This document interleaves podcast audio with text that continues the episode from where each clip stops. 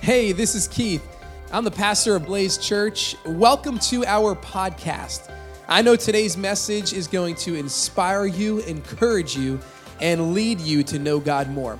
If you want to connect with us, visit us online at blazechurch.org. Enjoy today's message. All right, there should be a seatbelt somewhere on your chair. Buckle up, people. We're going in. Old Testament. Here we go. Well, if we haven't met, my name is Keith, and it truly is a privilege to uh, serve here on the Dream Team. And as you're seated, if you are joining us for one of the first times, you have a smartphone, you can scan that QR code if you'd like. It'll just enable us to connect with you a little bit more throughout the week. And we also have a gift we want to give you. So please stop by our welcome home area in the back. We'd love to connect with you there.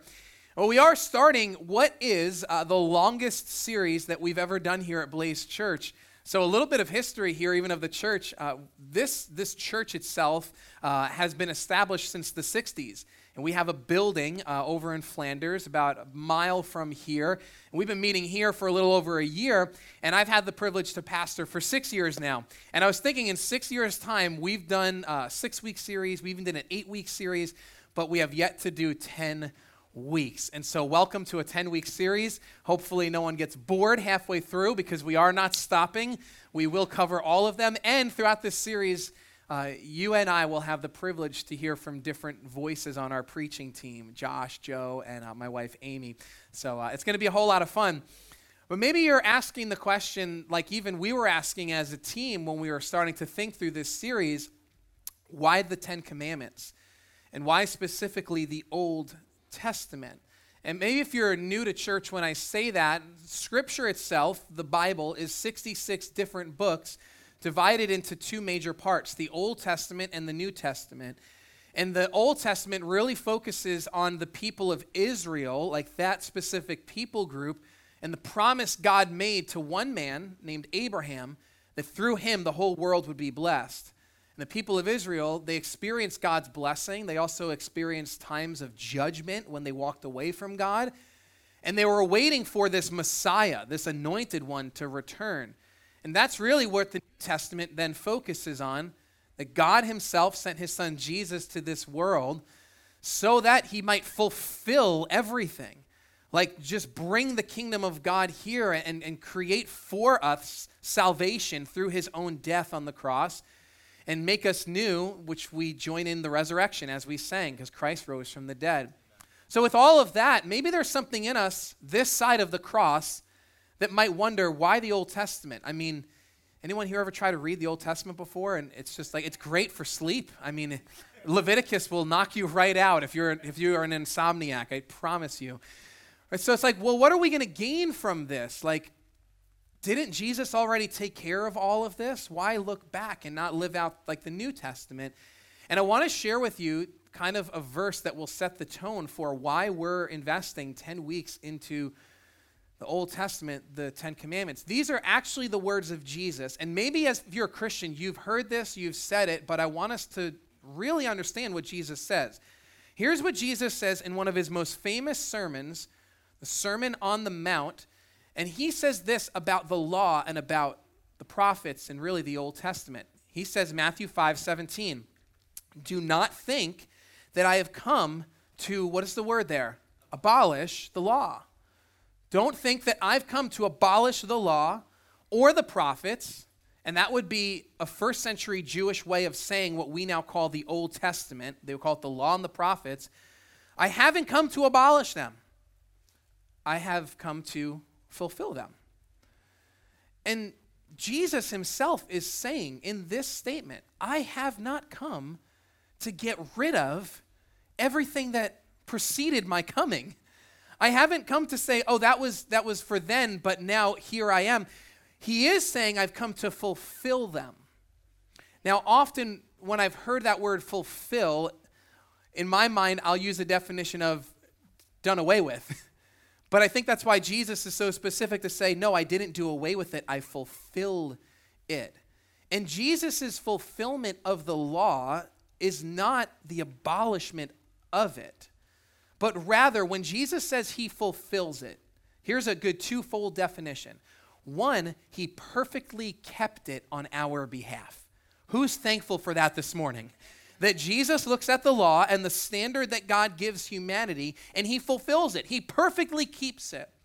Because you and I could never perfectly keep the law of God. But at the same time, and if you read the rest of Matthew 5, 6, and 7, Jesus himself will show you by fulfilling the law, he simply transforms it for his followers today. And if you read what Jesus does in the transformation process of the law, part of you may wish that he actually didn't do it. because Jesus takes one of the commands that we'll hear of in a few weeks don't murder. And he says, don't get angry now. It's a little bit harder. Uh, don't, don't commit adultery. Well, now, don't have lust in your heart. So, what is Jesus doing? He's transforming the law for us. Kevin DeYoung says in his book, a good word to use instead of transformation might be transposing it. So, if you're familiar with music, if you were to transpose a piece of music, the melody would stay the same, but you might change the key. You might change the way the song's arranged, but you're retaining the essence of the song. And that's what Jesus does with the law. And so, for us, we are going to look at the Ten Commandments because maybe you know something of them. Who here, you can raise your hand, have heard of the Ten Commandments before? Go ahead, raise them. A lot of hands are going up. Okay, let me ask the same question, a different question here. Who can name all 10? I'm not going to put you on the spot, but who feels confident to say, I know all 10? A few hands, much less than before, and I'll tell you, I'm, I'm attempting to memorize them once again. Uh, I felt like I knew them when I was a kid in Sunday school, and they've kind of vanished from my memory bank. And so, all of us over the next 10 weeks, we are going to memorize the 10 commandments together. And here's why, if you know any of them do not murder, do not steal, do not lie, uh, honor the Lord's name. We're going to go through these. But just in your limited knowledge, could you imagine if everyone in your world kept the 10 commandments? You would never have to lock your doors again, everybody. You wouldn't have to think, did I lock my doors when you left the house? Because there's no stealing. You, you have nothing to worry about. In fact, we'd probably have to do it with copyright law. Don't need that anymore. Don't need patent pending laws. I mean, Shark Tank, they wouldn't have to ask the question anymore. Do you have a copyright on it? Do you have a patent on it? Like, it doesn't matter. No one can take it. Uh, we, wouldn't, we wouldn't need a court system. Nothing wrong is going to happen. We wouldn't need prisons. Uh, we would all be operating from a place of rest because we'd be honoring the Lord's day, one day of no work. I mean, as you hear about that and think about that, there's something in us that says, ah, that would be great if we all lived by these commands, these standards. And I believe that's our Father saying, yes, it would be great. That's why I gave them to you. Too often we'll look at rules and we may think that rules are restrictive and stop us from freedom. And yet, it is within the confines of standards and rules that we are most free. You ever heard the, the analogy of the fish that just wanted to live on the beach because it'd be a whole lot more free than living in this confined ocean? Maybe go get a sandwich once in a while? You step out of that ocean, you're dead, buddy. Like, it may feel like it's restricting because all you get is the fishbowl or the ocean, but really within those confines is where you most live. And so, as we look at God's standards for our life, we're going to see God is showing us the best way to live. So, real specifically, here's the Ten Commandments. Here's how we sum them up throughout this series, why they matter. The Ten Commandments reveal the heart of God and reflect the Christian life. We were talking as a team this week. How can we just have one sticky statement that would carry us through why we are exploring the Ten Commandments for these weeks. And here's why twofold it reveals the heart of God and it reflects the Christian life. Those words are specific. As we look at the Ten Commandments, we are going to see the heart of God, or say it this way the character of God and the desire that God has as He reveals Himself through these commands. And if you're a follower of Christ today, the commandments will act as a mirror if you'll let them to reflect to you and I the way that we get to live because of Jesus. A totally different way.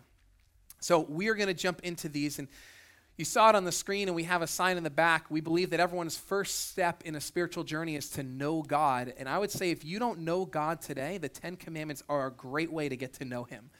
To really get to know the heart of God. So these commands are found in Exodus chapter 20. That's where we're going to spend a lot of our time throughout this series. But I have a question for everybody. Before Exodus chapter 20, we would have Exodus chapter. Brilliant. Not a trick question. Give yourself a round of applause. 19. Good job. 19 comes before 20. Before Exodus 20, we have Exodus chapter 19. And this morning, what I want to do is I want to set the tone as to why we have Exodus 20 or why we have the Ten Commandments. And it's very important for us to understand an order that comes in Scripture. Beyond Scripture, an order that came in the life of Israel and an order that comes in our lives today. So if you're taking notes, very specifically, you should write before 20 comes 19. Eh, eh, that's a big point for today's message. So, what takes place then in 19 and even preceding that? Well, the, the people of Israel were enslaved in Egypt for hundreds of years. They, they were captive there, they were prisoner there. And God heard their cries, we read at the beginning of Exodus, and he sent his servant Moses to go so that they might be freed from their Egyptian slavery. And if you're familiar with any of the text, or you've seen the Ten Commandments movie, or the Prince of Egypt, or you've read some book before, you might have some working knowledge or visual. The people of Israel leave Egypt. We're going to talk a little bit about it. And then they're led through the Red Sea, this beautiful display of God's power. And then they come to camp at Mount Sinai. You know where Mount Sinai is? Right next to Miller Place, right? Thank you for pitying me with that joke. I, I told Amy, I was like, I'm real excited about my geography Long Island joke today. I'm very excited. Right, so they're in the wilderness in front of Mount Sinai, and here's now what we read in Exodus 19. On the first day of the third month after the Israelites left Egypt, that's the brief history I just gave you. On that very day, they came to the desert of Sinai. Verse 2 After they set out from Rephidim, they entered the desert of Sinai, and Israel camped there in the desert in front of the mountain. So think of this moment. Because for hundreds of years, the people of Israel have been in bondage, they've been in slavery. And now they have seen the display of God's power. They've been led through the Red Sea, and now they are camping here in the desert in front of this great mountain. We can't move too fast past the joy that must be in their heart. They're free. They haven't known freedom, they've only known restriction. They've only known do's and do nots. And now they're free. Scholars estimate there's millions of people in this moment camped in front of this mountain. And we read in verse 3 Then Moses went up to God and the Lord called to him from the mountain and said, This is what you are to say to the descendants of Jacob and what you are to tell the people of Israel. Here's God's first words to his freed people, the people that he himself has freed. Here's what he's going to say first to them. And this is where I say lean in because the order matters. Verse 4 you yourselves have seen what I did. God speaking.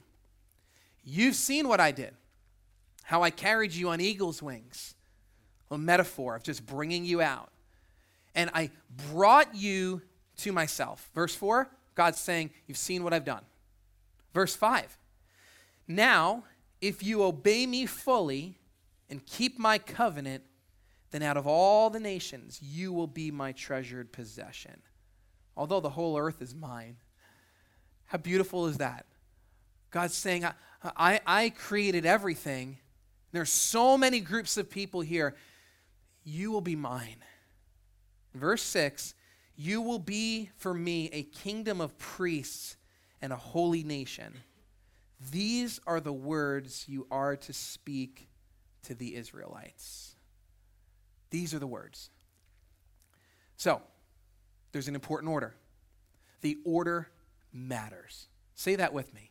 The order matters. I want that to be sealed in your heart today. As we get ready to explore the Ten Commandments, the standard that God gives his people, we have to realize that the order in which he gives them matters. And in those three verses, verses 4, 5, and 6, we just discovered the order by which God gave the people the commands.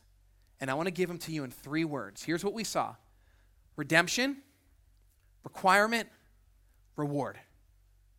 Redemption, requirement, and reward.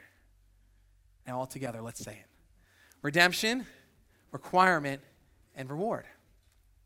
That's the order, and the order matters. And today, more than probably any other Sunday, I am going to sound like a broken record by repeating the order matters. Because if we don't understand how much the order matters and how God relates to people, we are going to leave here feeling crushed.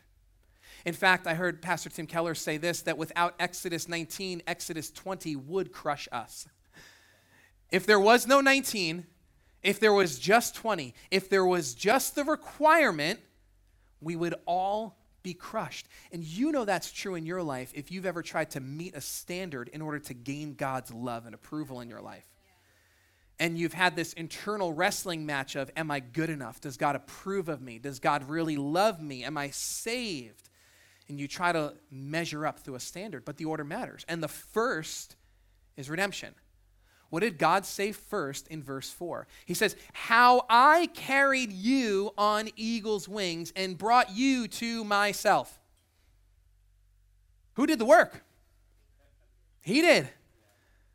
Could you imagine if God called Moses to go to the people of Israel in Egypt and said, Guys, I've heard from the Lord. If you will do all of this, if you will keep the commands, if you will if you will maintain the sacrificial system, if you will put in the work, God will rescue you. But so many of us, that's exactly how we think that our relationship with God gets started. Moses didn't go to the people of Israel and say, You need to, you need to start doing, and then you'll be saved. He said, God has heard your cry, and he's going to redeem you. And God's power was on display. That's how he carried them on eagle's wings through the 10 plagues, which were really 10 tests for Pharaoh and the people of Egypt and Israel. Will you trust the God at work? There, there's just so much beauty in that moment because every one of the plagues relates to one of the Egyptian gods. And God is just showing his strength and his power on display in that moment to Egypt and Israel, saying, Look at my power. Look at what I'm able to do. And ultimately, the people of Israel are freed when the last plague comes and a Passover lamb is sacrificed, and the angel of death visits that land and passes over every home where there is bloodshed. And the people are redeemed. They're brought out. And now, once they've been brought out, the order matters. Verse 5 says, If you obey me fully and keep my covenant. So don't mix up the order. There is redemption through the power of God, through the blood of the Passover lamb. And now, because I've redeemed you, or because you're mine, now here is how you are to live. See, every single one of us, you, you have for yourself family values. You have a standard in your home that you hold to. That, that's what's created because it's your home. And if I come into your home, I'll do my best to operate under your values. So I may ask a question shoes on or off? Just, just want to know what is it? I'm just learning the family values here. And if I'm really close in your family, if, I, if I've almost been adopted in, I'll already know them. Keeping my shoes on, I'm going right into the fridge. I know where the drinks are. Like, that's when you know you're close with someone, when you can just go in their fridge. Right? There's nothing more sacred than just going in someone's fridge. You're like, I'm just going in. Because you know the family values. And what God is doing for his people He's saying, I, I brought you to myself.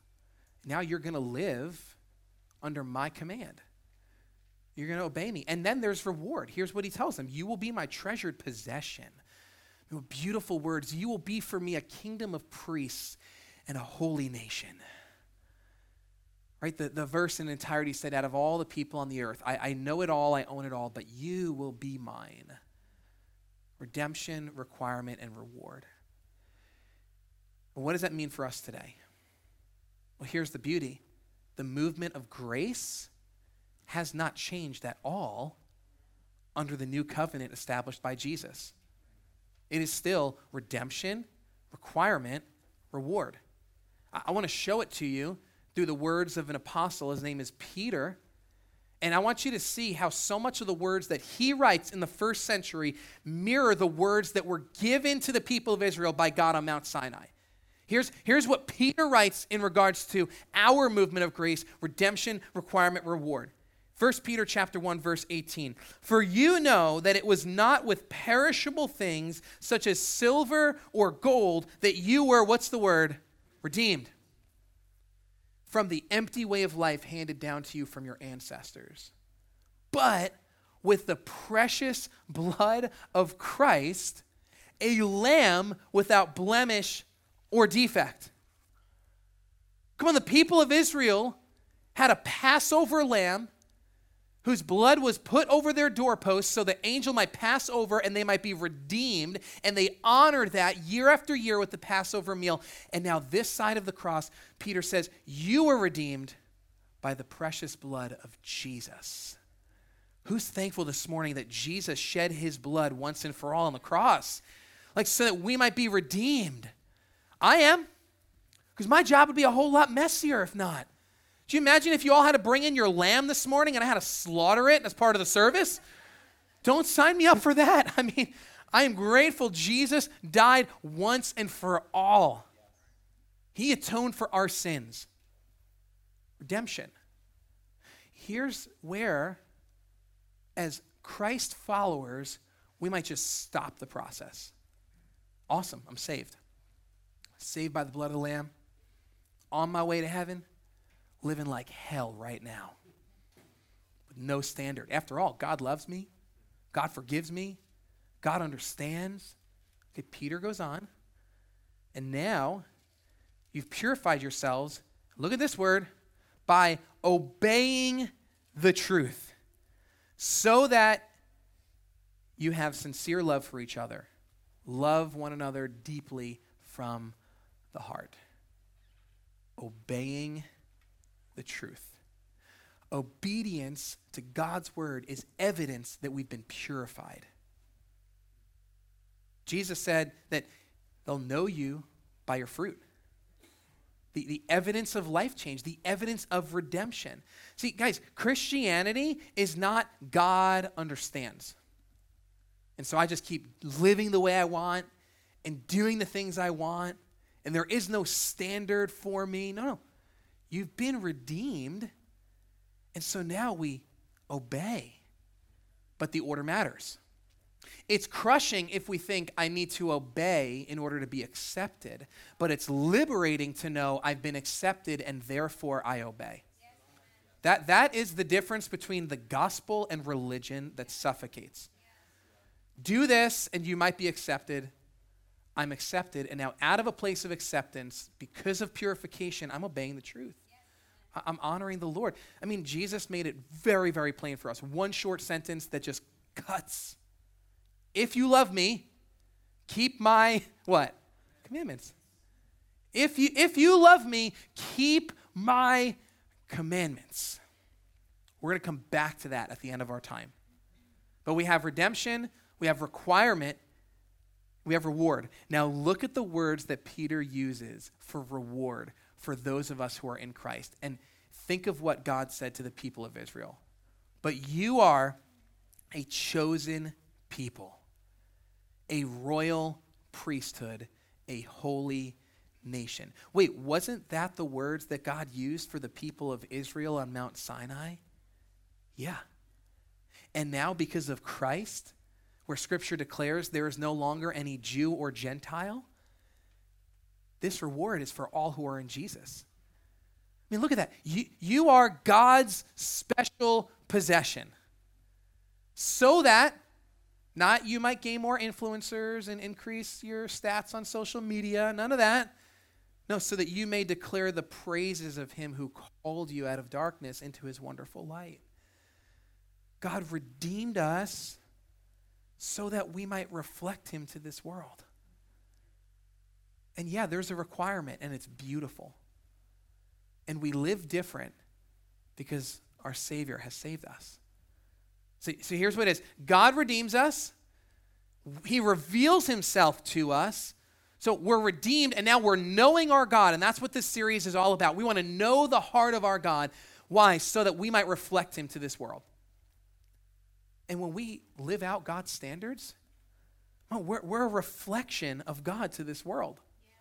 When everyone else around you in your company is cutting corners, is not operating with integrity, and you are, you're being a reflection of God to the people around you.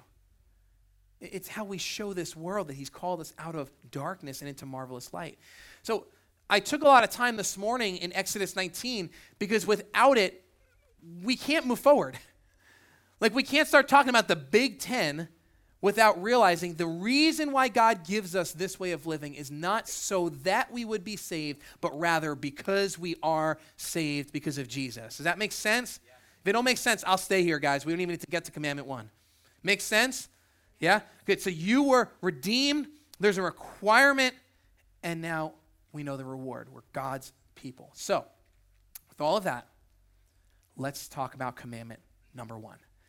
And the reason why I'm not going to spend a whole lot of time, some of you are like, wait, I had brunch plans. Is this like a longer sermon? Uh, we're same time, but next week come back because you're going to see how commandment one and two really pair together with each other. But I want you to see now the first commandment.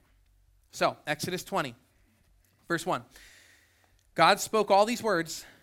Look what he does. He kind of reiterates it. I am the Lord your God, brought you out of Egypt, out of the land of slavery. And there's commandment number one. I want us to say it together. You shall have no other gods before me. So, what's he doing? He's restating I'm Redeemer, the God who brought you out. I purchased your freedom. And in light of that, I'm the only God you get. I'm the only one who redeemed you. I redeemed you. I did the work and now there's no other gods before me. I like something that um, Martin Luther said, 1500s. Um, you might be familiar with the, the 95 Theses, the Reformation. He says this We don't break commandments 2 through 10 without breaking commandment 1 first. Here's why. The only reason why you and I would lie is because we've set up another God in our life. Maybe it's the God of comfort if I tell the truth, things are going to get really uncomfortable between me and that person. So I'll lie. The only reason why we might steal is because we serve the God of approval. And we want to have what's not ours so that we might impress people around us. This first commandment is weighty. It matters. It is not just first because it's first. I believe it's first because of importance because of order, because order matters. So here, God says the first commandment is me and only me. Jesus said it this way. Again, remember, he fulfills, meaning he perfectly meets it and transposes it for us. And in that same Sermon on the Mount, Jesus says this No one can serve two masters. Either you will hate the one and love the other, or you will be devoted to the one and despise the other. God does not play nice with other gods. He doesn't need to because he's Redeemer, because he's the God who brought us out. And so he gets to declare, I'm your God, and it's only me. Could you imagine married people, you'll be able to connect immediately. And if you're not married, you'll be able to connect just as quickly. So stay with me. Married people, could you imagine if your spouse came home one night and says, Oh, honey, I'll use Amy. Amy, you're here. Great. I want to introduce you to someone. I've met someone. Um, they're really special. Really special to me. Um, you're special too, obviously. We're married, we're in covenant. Um, but this other person is also special 60 40, 70 30. I'm going to spend some more time with her. I'm going to spend most of my time with you, Um, so that's great. You get more of my time. But I just want to let you know, and I think we can kind of work this out together. You know, we'll figure something out so that, you know, all of us just will get along. Cool? Okay. So, Amy, in her right mind, as my spouse, would look at me and give me an ultimatum it's me or her. Right? And we would all look at that and say, she is right and justified to make that declaration. She is right to be jealous in that moment that I would dare give my affection or my devotion to anyone but her. She's my spouse. So, why do we look at God who says, It's just me, and say, But you're not being fair? When God declares in the Ten Commandments, I, the Lord your God, am a jealous God. He says it. We'll read it next week. I'm jealous. Meaning, I am so in love with you, I redeemed you, that I don't want you ever giving your devotion or love to anyone or anything else. There's a big theme in, in the Old Testament, especially with the people of Israel, and we cannot think today that we are somehow outside of that theme, where the people of Israel continue to chase other gods and serve other gods and give into other practices. And we think this side, well, I don't chase other gods. I mean, I don't have a statue I bow down to. There's no golden image in my home that I'm worshiping. And so we think because there's no physical image in our life of another God that somehow we are not doing or could do exactly what the people of Israel did. Where God said, You are acting as a prostitute. In fact, there's an entire prophetic book, Hosea, where God wants to demonstrate the ugliness of the people's sin to go after other gods and asks this prophet to marry a prostitute so that he'll know exactly how it feels when she's out sleeping with other people instead of honoring the marriage covenant. Is God is God. He is holy. And he looks at those he's redeemed and he says, No other gods but me. No other gods. So we have to then ask the question this morning how would I know if I have another God in my life. Because again, it's not as apparent as it would be if we were going to worship at another temple or honoring another carved image. So, how can we know if there is another God in our life? John Calvin, I did a lot of research for this one. I'm reading multiple books, so I'm just going to keep footnoting all of this. John Calvin says this in his commentary on Exodus that there are four things that God deserves from our life adoration, trust, invocation, and thanksgiving. This is just a scholar, this is just a, a, theologian, a pastor, someone who loved Jesus. This isn't scripture itself, but he suggests that there are four things that followers of Christ, those that have been redeemed, owe the Lord adoration, trust, invocation, and thanksgiving. So I'd like for us today to turn these into questions. These are reflective questions by which we might discover if there's another God that we are living for. So, the first one, adoration. Here's the question Whom do you praise? Beyond a compliment, beyond good job, buddy. Like, beyond that, who, who gets your heart's affection? Who or what are you praising? Are you offering, you wouldn't say it, but you're offering worship to? You are so infatuated with. You, you just, you love to praise. Or this one, trust. This, whom do you count on? Right? When life gets hard, when you go through a challenging moment, what do you breathe out? Well, I'm just grateful that I have my job. Okay, there's a good chance the competing God in your life is actually your job. As long as I have this, as long as I know there's income coming in, I'm okay. The whole world could fall apart. But as long as I have this person in my life, I'm trusting that they'll be there tomorrow. Everything's okay. Who, who do you count on? What do you count on to be there for you, to console you, to comfort you, to tell you you're doing a great job, you're worth it, you have meaning and purpose. So the next question, invocation. Whom do you call for? Right?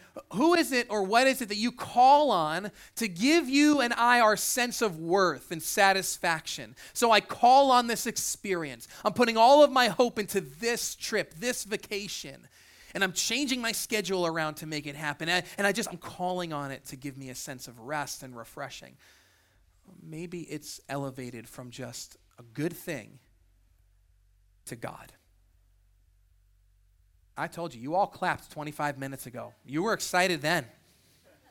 I gave you warning. Thanksgiving, the last question. Whom do you thank?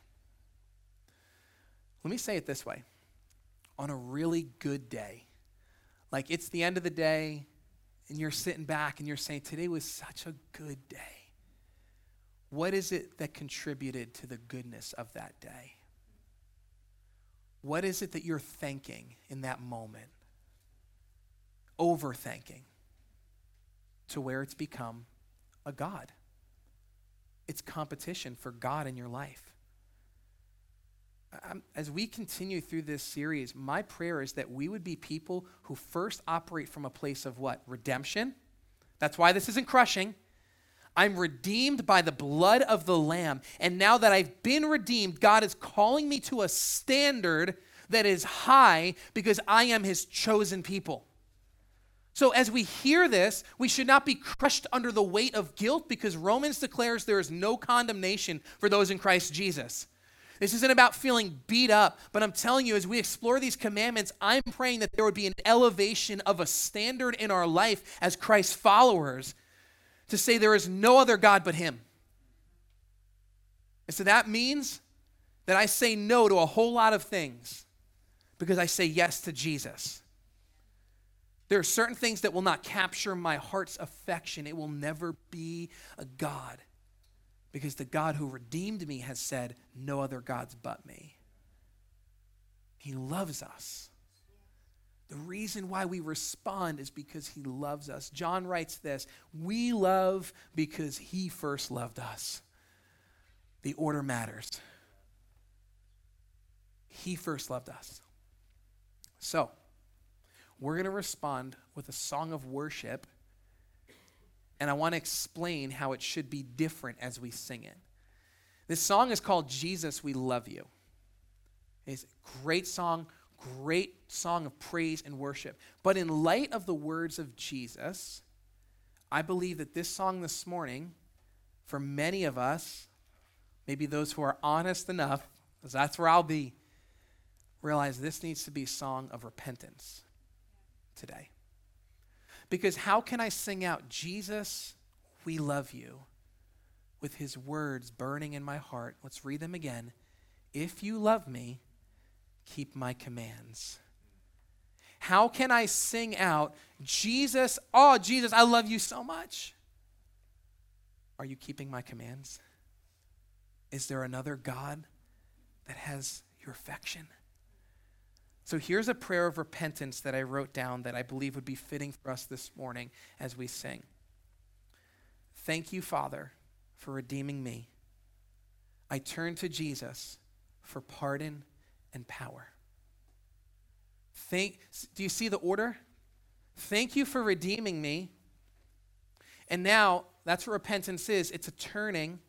I turn to my Redeemer for pardon, forgiveness, Maybe I've set up the God of comfort, power, approval, success, money. The, the, God of dreams is a great one for our society. Just chasing my dream, I'll violate principles of work and Sabbath and anything God understands.